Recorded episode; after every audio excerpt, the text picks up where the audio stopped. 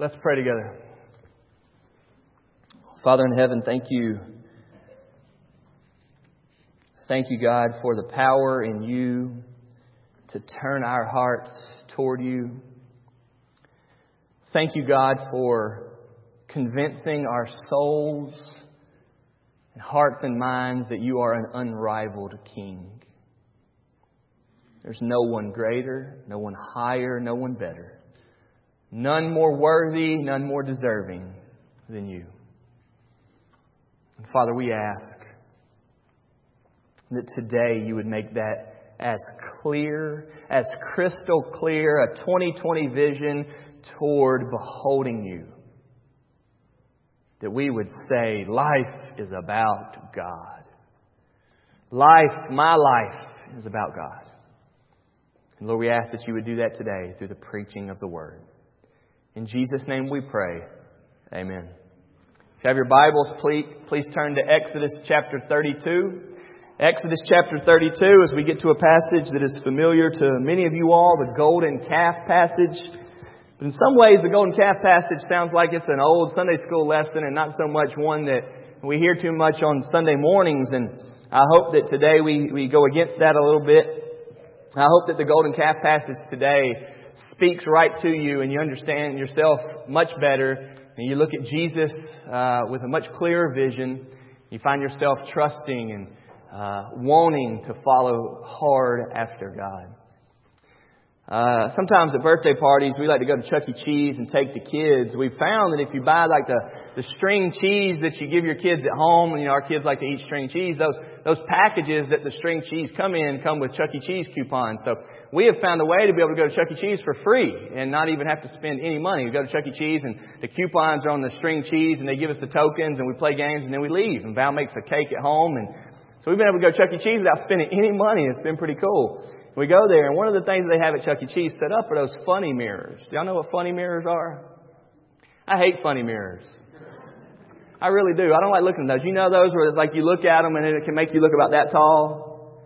And you look at one and make your head look like gigantic and those funny mirrors and you know, we look at those funny mirrors and I think we, we don't need mirrors to make us look worse. We need mirrors to make us look better.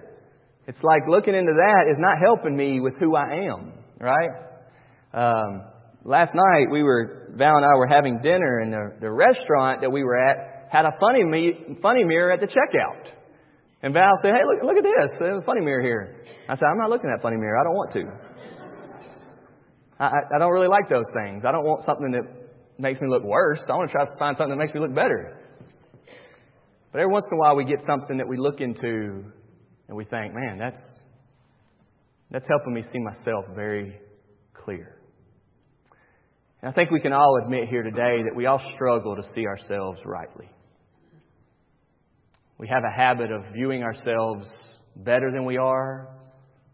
And some of us have a habit of viewing ourselves worse than we are. We're always beating ourselves down. And a lot of times, after we've beat ourselves down, we build ourselves back up thinking that we're better than what we are. We just don't really see ourselves clearly. It's kind of like a funny mirror, the way we view ourselves. But in Deuteronomy 32, we have the people of God set free from slavery, passed through the, the ten plagues, on their way to the promised land, being led by a real and personal God that communicates to them, being led out by Moses, who is their leader, who talks to God the way God talks to a friend. And then all of a sudden, they just go off the wall and start worshiping a golden calf. And you're like, what in the world? But I want to tell you here today that if we read this passage and we walk through it slowly, you're going to see yourself. I saw myself reading Exodus 32. And if you'll listen and you'll be open, I want you to know today that you will see yourself in this passage. Read with me, if you will, at Exodus chapter 32, starting in verse 1. When the people saw that Moses delayed to come down from the mountain, I'm going to stop right there. Where is he? Y'all know, Moses up on the mountain getting the commands from God. You know that, right? God uh, has already spoken to Moses. And God has already spoken to the people of Israel, but now He's got Moses up on Mount Sinai. That's where Moses is. The other talking to God. He told the people to wait down at the bottom. I think Joshua was kind of halfway. And then they're, and then Moses is going to come back with the message for the people of God. Okay? That's where we're at. And it says here that Moses was delayed, which means they're growing impatient. Okay? They're growing impatient. We hate to wait. We all know that we hate to wait. They hate to wait too. So Moses was delayed and the people saw it to come down from the mountain. So the people gathered themselves together to Aaron and they said to him, so their leader's not coming, so they go to kind of next in charge, Aaron, uh, they, they go to Aaron and they say this. Look what it says here. Up. Make us gods who shall go before us. What a request. Think about this. God's people who have been so close to God over the last several years are now saying, He's taken too long. Aaron, can you make us another God? How quickly they have gone away from God. Do you remember how awful they were in slavery in Egypt? Do you remember them crying out saying, this is awful, we can't take it anymore, can God set us free? You remember that? And then God sets them free? And do you remember God showing His sovereign hand and power as He brought the ten plagues upon the powerful king of Pharaoh? And God continued to prove and continued to prove that God cannot be stopped and He set them free? Do you remember when they had their backs against the wall and they're stuck there at the Red Sea and they think, what in the world are we going to do? And Moses says, trust God. And God comes through and splits the sea and takes them through there. And they rejoice afterward because God killed their enemies as they were attacking them. And they went, walked through on dry land. And they rejoiced that God had set them free. Do you remember that? Do you remember all of the history that they've got? Do you remember just a few sermons back where God renewed the covenant with them and they said, hey listen, we will do everything you tell us, God. We will obey it completely. Do you remember that pledge? The people of God telling God, we will obey you completely? They just had said that. And now, God hasn't gone anywhere. He's just taking his time. Moses hasn't gone anywhere. He hasn't let them down. He just is not back yet. And they say, it's taking too long. It's taking too long. I want to ask you if you get impatient with God, and then I'm going to ask you when you're impatient with God, will you turn to something else? Are we that shallow? In our hymn, Come Thou Fount of Every Blessing, he says, Prone to wander, Lord, I feel it. Prone to leave the God I love. You know that lyric. Is that you? If God didn't answer your prayer this week, did you run to something else that would? If God didn't supply for you this week, did you quickly say, okay, I'll find something else that will? It's unbelievable to see God's faithfulness to his people. Moses is delayed up there on the mountain. So they call up Aaron and say, Make us a God that will go before us. Not only have they said, Make us a God that we can worship, but make us a God that will lead us. As if God has not been leading them well. A pillar of cloud by day and a pillar of fire by night. They are literally seeing the presence of God leading them as they travel to the promised land. And they're like, well, he's taking too long. Make us another one. Folks, can I tell you here today that if your God is not the supreme God, then he's not a God. If you can quickly turn from the real God to another God, then you didn't know the real God. God is so up and high above everything else that we are not quickly able to go and pick out another one. There is not another one. There is only one. What are they thinking when they think we will we'll just get us another one? All we need is a God. It doesn't really matter which one it is. All we need is a God. And folks, how many people do you know that that is exactly religion to them? It doesn't really matter which one it is as long as they're religious. Doesn't really matter what denomination it is as long as they are religious. Doesn't really matter what uh, God they're believing in as long as they're believing in a God. So we've reduced it to, well, I got my own personal faith. I'm a spiritual person. I've got, I've got this. Had a conversation with a guy I met this, just this week. Had a good long talk with him. He does good work. He told me he used to be a Christian and he used to be a preacher, but he's not anymore. I didn't have time to talk to him. We didn't have a chance to talk about why. But how do you leave the true God and go to something else? Is there something else? Or there might be something else that'll answer you quickly. There might be something else that'll satisfy you temporarily.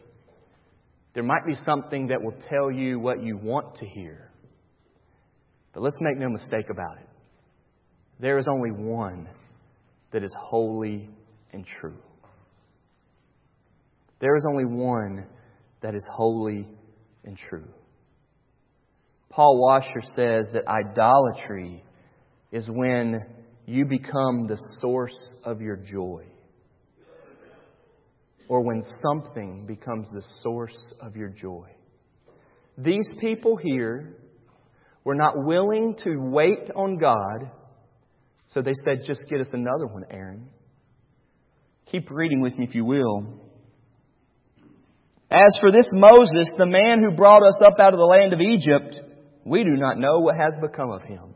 So they say there in their statement, He's our leader. He's our good leader. He's the one that brought us out of Egypt. We were at our lowest, and He brought us here to where we're at. We have seen Him rescue us and save us and lead us time and time again, but we don't know where He is, so can you get us another? All the demands, all the self-centeredness, all the selfishness. I want to ask you if your Christianity, if your church involvement, if your religion uh, revolves around you. I want to ask you if this church isn't uh, satisfying you in every single little particular way, if you're going to go and find another. I want to ask you if I'm not the best pastor on the planet, if you're going to quickly go and say, well, let me find another. Because these people know that Moses is a good leader to them. But he's delayed and so they said, Find us another. How weak. How weak the bond. How weak the commitment. Verse 2.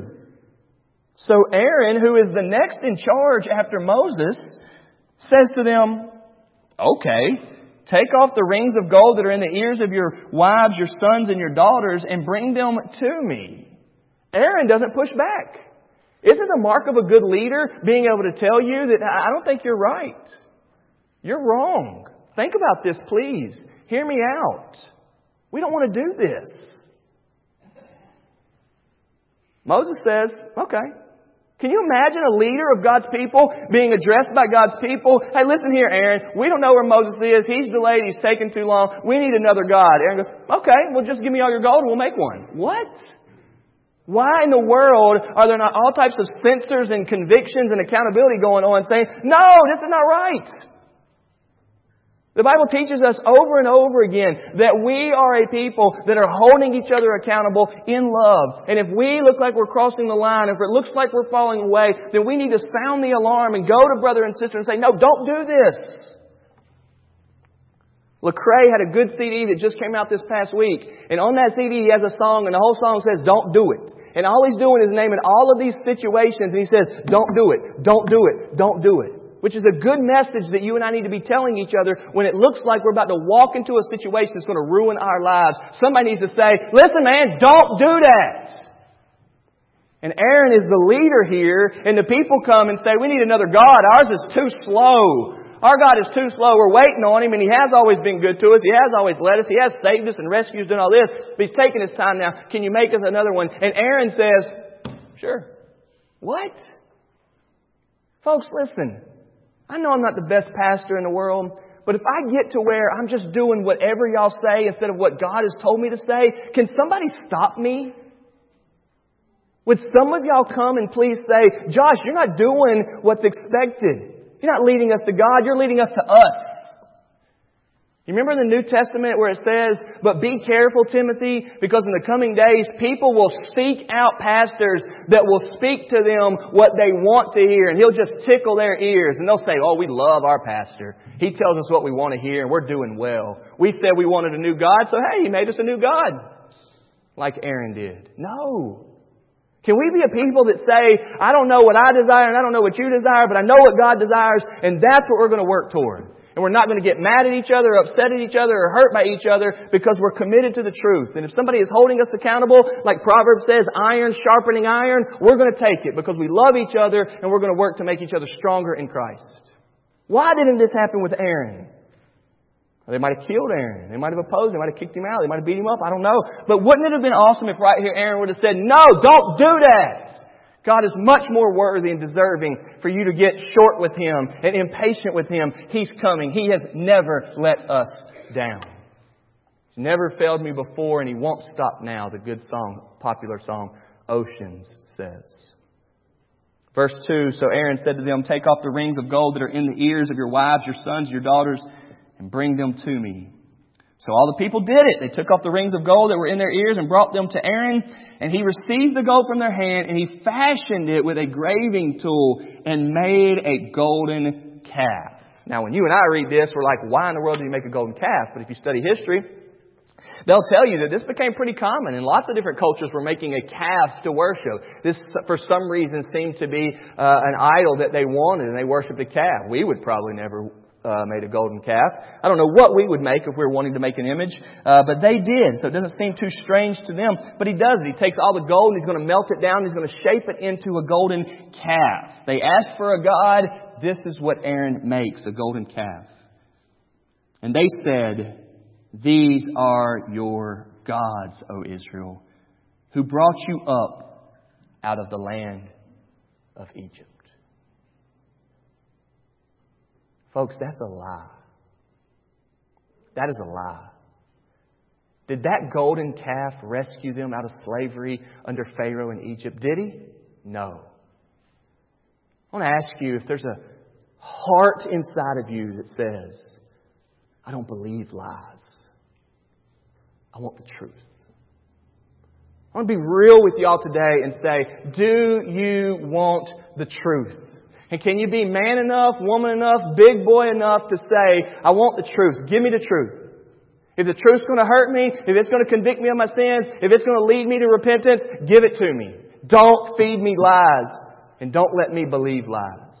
Because he takes their gold, he builds a calf, he makes it into a calf and says, and they, and they say, here are your gods that brought us up out of Egypt. Bull! Baloney! No way! Why would they believe it? Because listen, folks, inside of my sinful heart and your sinful heart, deep down, is a desire to believe something that makes me feel good. How many hurting young people do we have running around the world today whose sexual lives are all messed up and they're hurting because they thought that person cared about them?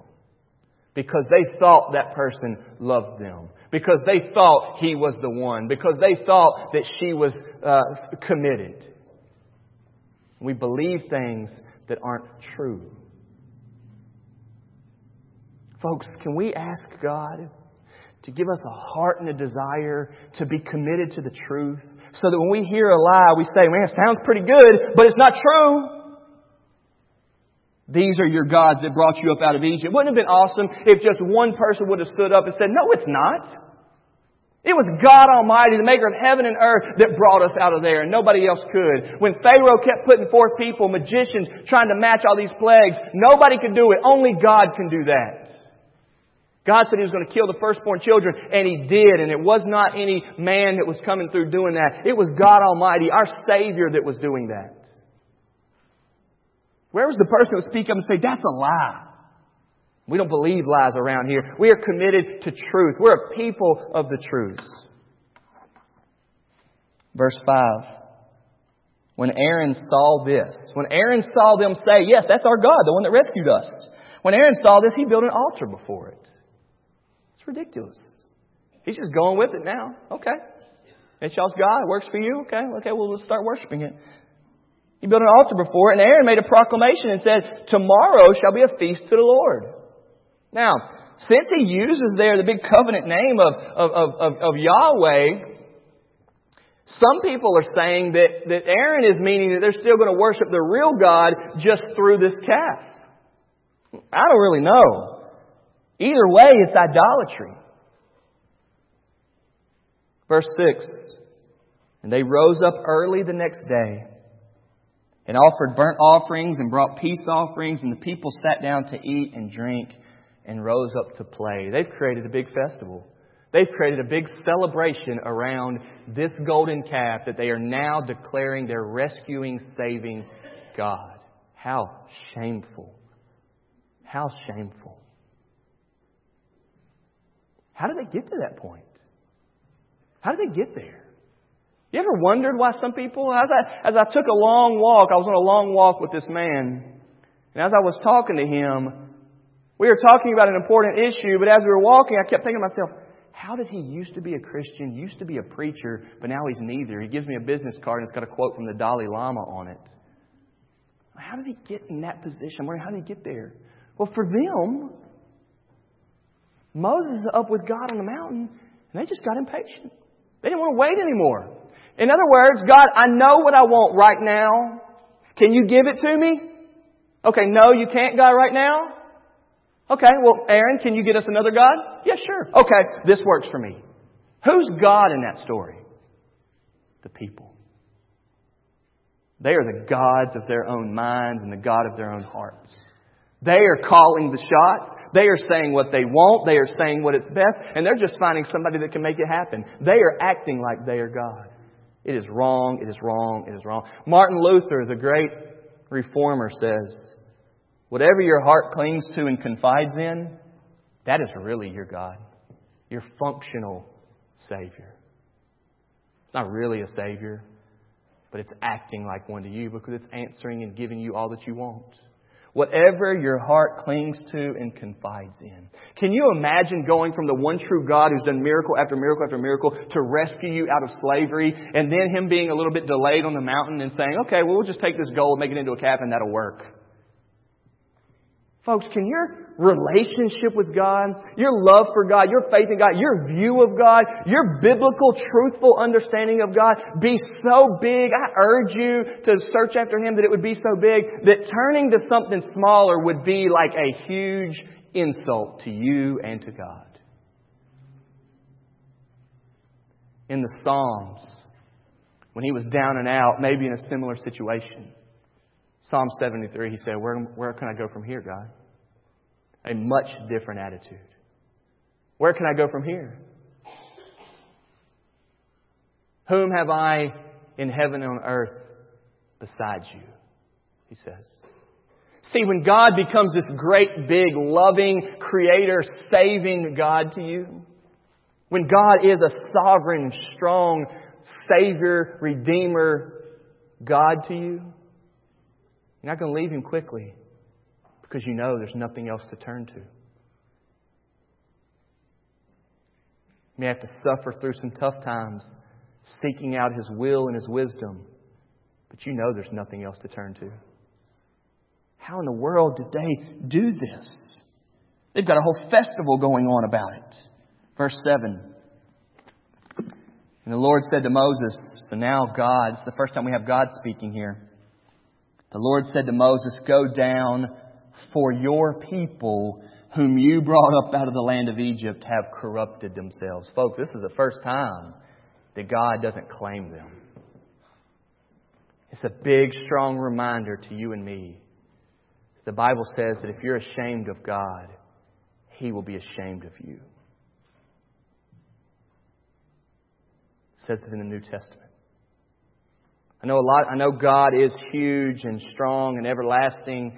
I know that His love never fails, it never runs out. And I know that the Bible says that God's love is unconditional. And I know that if anyone is in Christ, He is secure and nothing can snatch them out of God's hands. I know all of that. But let's not take that truth and push it so far to say that everybody is safe and saved. Because that's just not in the Bible. If you reject God, you will be rejected. If you don't want forgiveness of sins, you won't be forgiven. If you don't want to escape, if you don't want to escape the judgment, you will be judged. If you don't want to be with God in heaven, you will go to hell.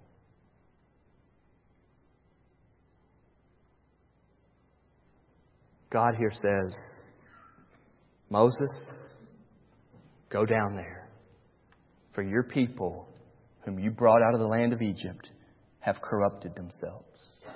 God keeps talking, keep reading. They have turned aside quickly out of the way that I commanded them. You remember that? God told them what to do, and their answer was, We will do it. Remember that? And you remember me saying, thank God that our relationship with God is not based on our ability to be able to do it. Do you remember that? Thank God that our relationship with God is based off what Christ has done, not what we have done. Now, we don't earn it. We're not good enough. We're not going to be. We need the forgiveness of God. We need God. He says here, they have turned aside quickly out of the way that I commanded them. They have made for themselves a golden calf and have worshipped it and sacrificed to it and said, These are your gods, O Israel, who brought you up out of the land of Egypt. Now I want to stop right there for just a second. I want to stop right there for just a second. You ever been left out or forgotten or neglected? You ever been in a situation where you thought you were a part of it, and next thing you know, everybody else is having a party without you? It hurts, doesn't it? And we're human to human, and it still hurts. I mean, it hurts really bad to be left out, neglected, ignored, forgotten. It does.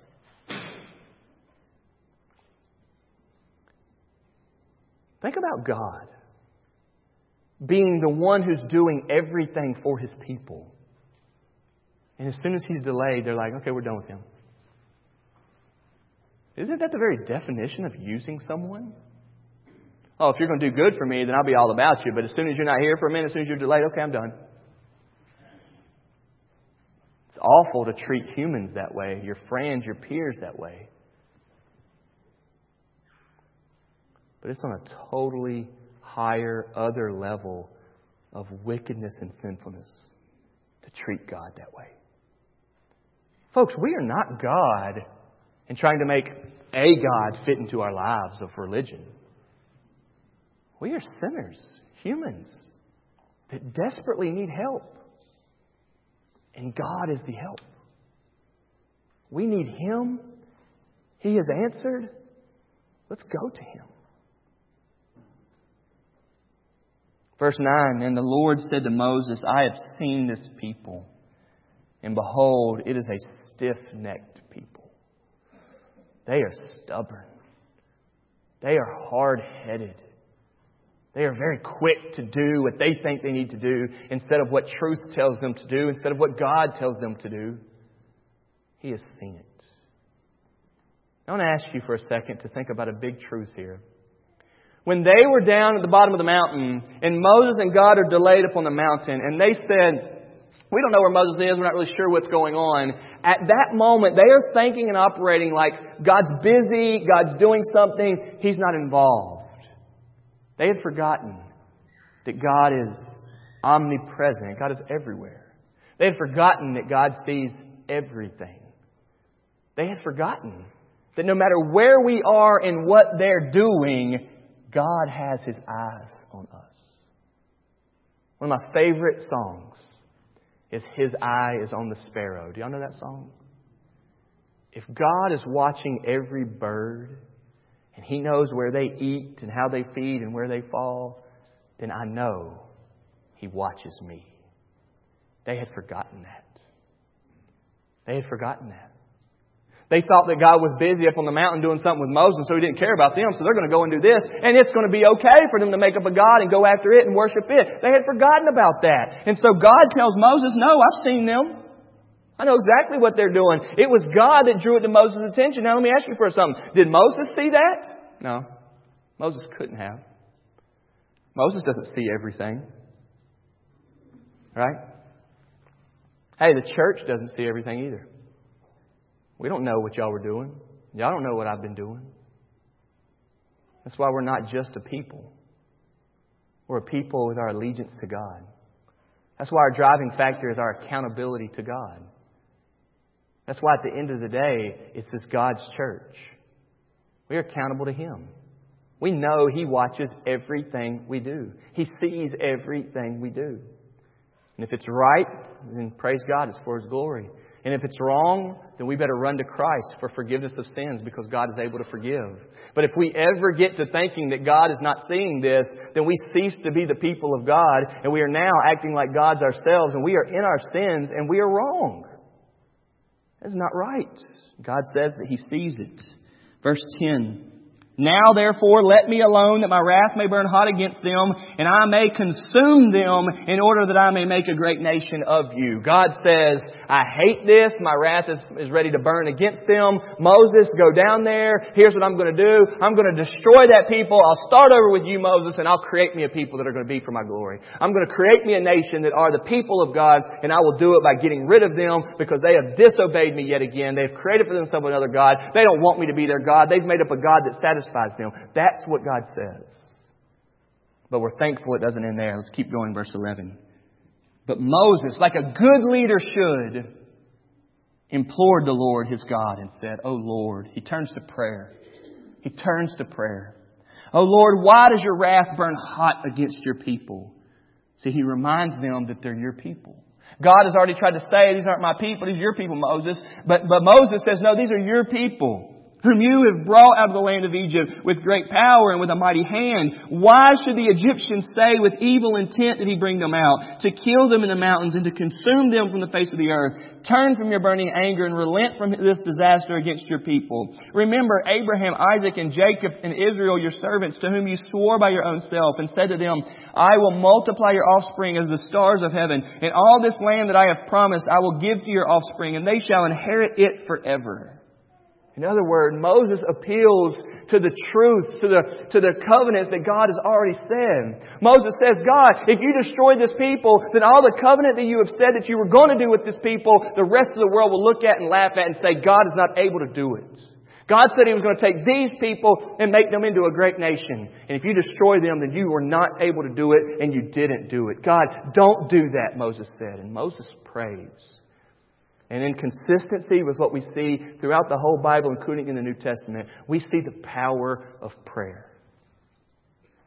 Moses goes to God in prayer and says, Moses, don't do that.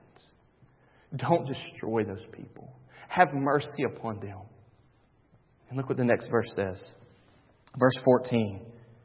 And the Lord relented from the disaster that he had spoken of bringing on his people. Folks, I want to take a moment right now to recharge your trust in prayer. Listen, every one of us in here have some big worries on our hearts. And I want to remind you today to commit yourself to pray for it and watch the Lord answer your prayers. Perhaps you've gotten so discouraged over a situation that you're like that saying, well, you know, this is it. It's not going to work out. I give up. And may we see Moses here in the face of what God says, says, no God, here's what I know you to be like. Hear my prayer and do it. And God listens to the prayer of Moses. James 5.16 says, the prayer of a righteous man is powerful and effective. And church, whatever it is, and believe me, on my heart and mind these days are a lot of heavy issues. Some of y'all have perceived that in me and been asking me about it. We have got to be a people who understand that our God knows what we're going through and we cry out to Him in prayer. May we be a people committed to prayer knowing that God sees this situation like He told him. It's not a good situation, but God sees this situation. He's got me here for a reason and He will work it out. May we do that. What boldness. This is the leader that we need. Notice the difference in the leadership between Moses and Aaron here, right? Quite a bit of difference. Aaron couldn't stand up to people. Moses stood up to God. Verse 15. Then Moses turned and went down from the mountain with the two tablets of the testimony in his hand. What a picture. I don't want to take this too far, but what a picture of a man of God leader. Church, this is what we need. And I'm praying for God to raise up men and women in our church with a boldness like this. Moses is there before God. The people start acting up. God sees it. Moses doesn't see it. God gets mad and angry and says, here's what I'm going to do. And Moses cries out and says no. God says, okay, I won't. And Moses leaves and he's going back to his people. The weight of the world on his shoulders, the burden of the people on his shoulders. He's leaving God and going to a messed up, idol worshiping people is where Moses is going. But he was willing to do it. Listen, there are many, many, many tasks before you and me this week, this year, this life. There are going to be huge hurdles to jump in the next year. There are going to be huge hurdles to jump, and nobody really wants to do it. But for the sake of the gospel ministry, for the sake of Jesus as Lord, for the sake of our relationships, for the sake of God being worshiped and God being seen as the way He is, let's go for it.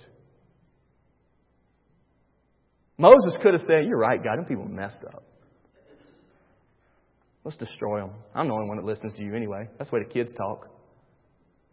Last night I was getting upset at the kids over something. Maybe they weren't cleaning up or not.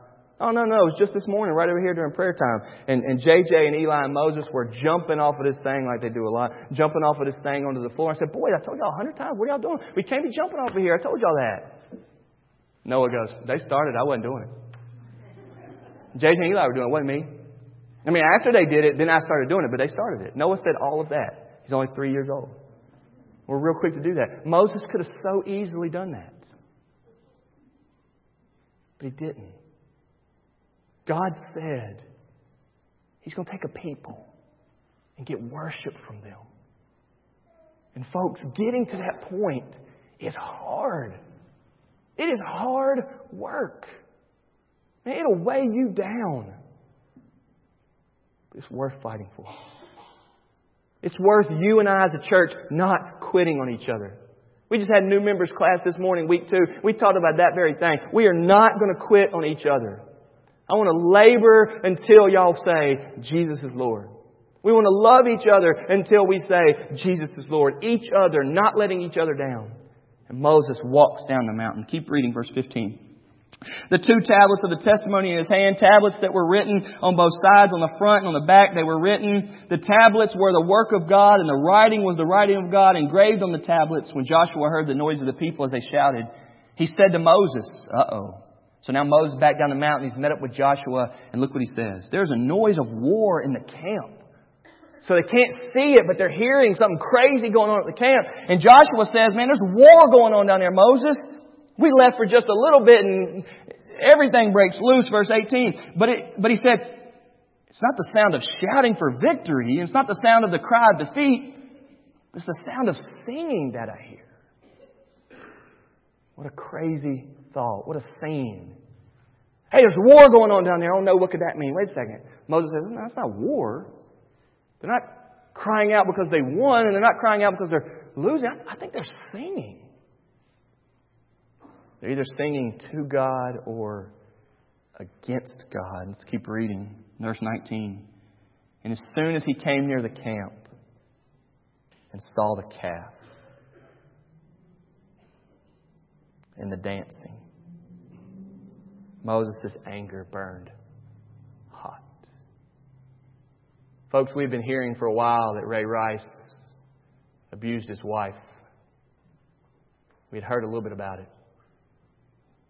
But once you saw the video, you got a little bit more upset about domestic violence, didn't you? Just the way it goes. When you see it, it's one thing to hear about it, it's another thing to see it. Everybody knows that rape happens all the time, right? We see it all the time. Rape happens. It's bad, but it happens. Can you imagine watching somebody get raped? Everybody knows that child abuse happens all the time, right? Can you imagine seeing it? Folks, when you see sin, does it dig deep? Does it make you say, oh, I hate it. I want to do something about it. Moses knew something bad was going on. They had heard it. He gets down there and he sees a calf. Can you imagine? All the slavery in Egypt, all the abuse, all the travel, all that we're hungry, all the manna, all the quail, all of that that they've been through, the Red Sea, all of that. Moses up on the mountain pleading with God to be good to his people and lead his people. And he comes back down and all of the people, like a million people, are there worshiping a little golden cow. Can you imagine how broken he is? And how angry he is? Look what it says. Moses' anger burned hot. He threw the tablets out of his hands. What a scene. God, Moses takes the Ten Commandments written on the tablets and throws them down. They break at the foot of the mountain. Verse 20, he took the calf that they made and burned it with fire and ground it to powder and scattered it on the water and made the people of Israel drink it. You made this mess, you better clean it up, in other words, what Moses said. And what a stern leader to come in and to not feel overwhelmed. It's him alone versus all of them, but guess who he had on his side? God. And you find a man of God that's got God on his side, he'll stand up to the people. He takes that calf he burns it up. He takes those ashes, puts it in the water, and makes them drink it. You know why they listened? Because they had seen and heard from God before. Folks, I want to ask you if the Holy Spirit conviction in you is strong enough to which you'll say, when I'm wrong, I'll admit I'm wrong. When I sin, I'll admit I sin. Like Moses just did. Verse 21, And Moses said to Aaron, What did this people do to you that you have brought such a great sin upon them? Moses immediately looks to Aaron because he knows that he was in charge. He says, What happened? How, how did this come about? Aaron, explain yourself. Look what Aaron says. Don't be mad. Don't let the anger of my Lord burn hot. You know the people that they are set on evil. Folks, it's bad leadership. He doesn't take responsibility for it, and he doesn't say that it was his fault at all, but he just says, you know these people, they're messed up. There's a bunch of evil people around here, Moses. You know how they are. These are evil and wicked people. Folks, we don't want that. We don't want to be a people who are passing blame and not taking responsibility. We want to talk like we. We don't, we don't want to talk like they. We want to talk like we, and we want to understand what's wrong. We want to understand what's right, and we want to be it. And Aaron doesn't do that. Verse 23, and he says this. They said to me, Make us gods who shall go before us. Now that they did say. As for this Moses, the man who brought us up out of the land of Egypt, we do not know what has become of him. That they did say. Verse 24. So I said to them, let any who have gold take it off. That he did say. So they gave it to me, and I threw it into the fire, and out came this calf. This is humorous in 2014. This sounds like a leader who knows he's in trouble and he's really quickly trying to get from the truth to get this out of the way. Everything he said was true except for how the calf got there. He did take the gold and he did burn it, but then he made it into a calf. That was his idea. He said, Out came this calf.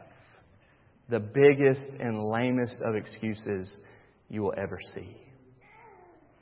And, folks, can we, without riding it too much, can we hear today that most oftentimes when we're trying to excuse away our sins, they're pretty weak when we're trying to justify our sinful actions, they're pretty off base, they're pretty weak, they're pretty out of line. Aaron says, Come on, you know these people, Moses, evil people that are messed up. They said they wanted another God. They said that you were delayed. I told them to give me the gold. They gave me the gold. I threw it in the fire, and out came his calf.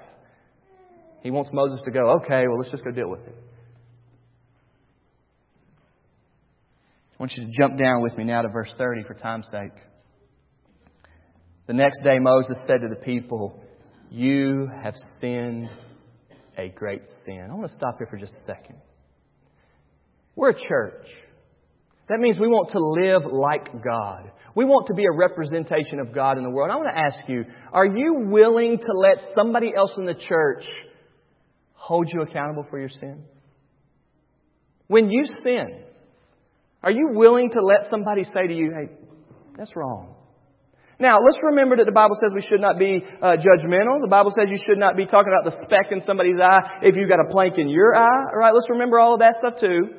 But the Bible does tell us that we are to hold each other accountable. We are to judge those inside of the church. We are to call people out in their sins and urge people to repentance. We are to bear one another's burdens and so fulfill the law of Christ. We are to exercise mercy upon each other and urge forgiveness. But if somebody comes to you and says, I think you've sinned, Can you handle it? Do you see that as love? Or are you so proud and puffed up you think, who do you think you are? Do you push back?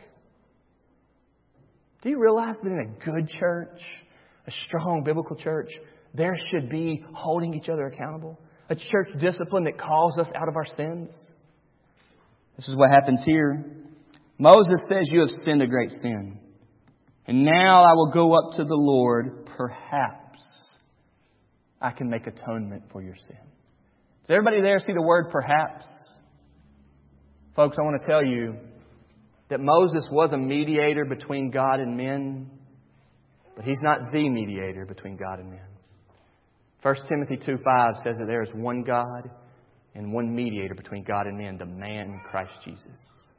Folks, I want to tell you that when Jesus stands between us and God, you will never ever hear the word perhaps. Jesus as a mediator is as sure as sure can be.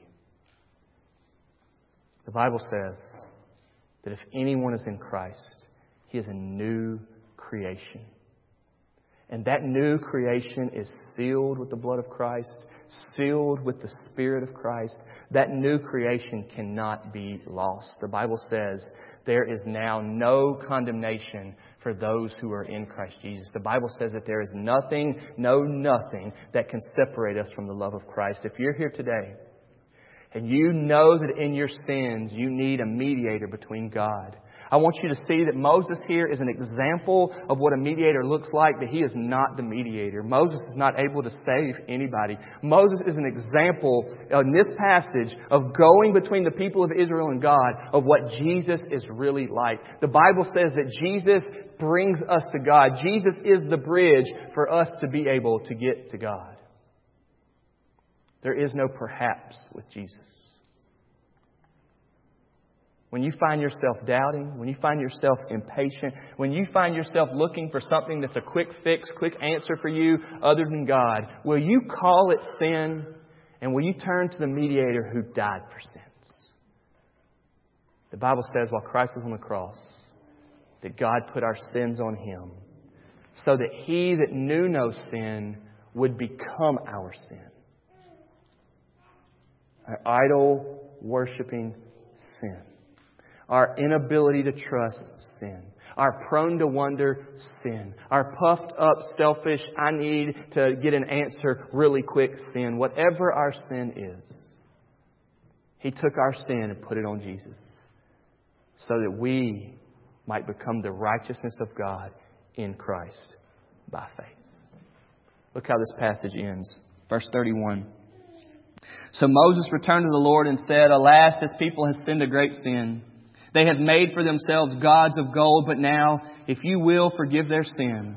But if not, please blot me out of your book that you have written. But the Lord said to Moses, Whoever has sinned against me, I will blot out of my book. But now go, lead the people to the place about which I have spoken to you. Behold, my angel shall go before you. Nevertheless, in the day when I visit, I will visit their sin upon them. Then the Lord sent a plague on the people because they made the calf, the one that Aaron made. You have God moving forward, leading His people. You have Moses standing as an in between. God going to judge some of them, God going to keep leading some of them. Folks, I want to ask you where you are today. Knowing your sinful heart, knowing your, your shortcomings, will you trust in Christ to be the one that makes you right with God? We look at this passage and it's like a mirror of seeing us be impatient, seeing us being lazy, seeing us making excuses, seeing us wanting something that's a little bit faster than God. You turn to Christ and be forgiven? You set your heart right because you often want to be God of your own world? May we trust in Him and be forgiven of our sins and be faithful unto the God that's faithful to us. Let's pray. Father in heaven, thank you for the golden calf passage and what we're seeing here. Oh God, have mercy upon us. For while it might not literally be a golden calf, God, there are so many things that you and I, that we turn to. Father, I pray that you would have mercy upon our souls That you would not judge us in our disobedience, but you would look to Christ and see us clothed in Him. Father, have mercy upon us. In Jesus' name we pray. Amen.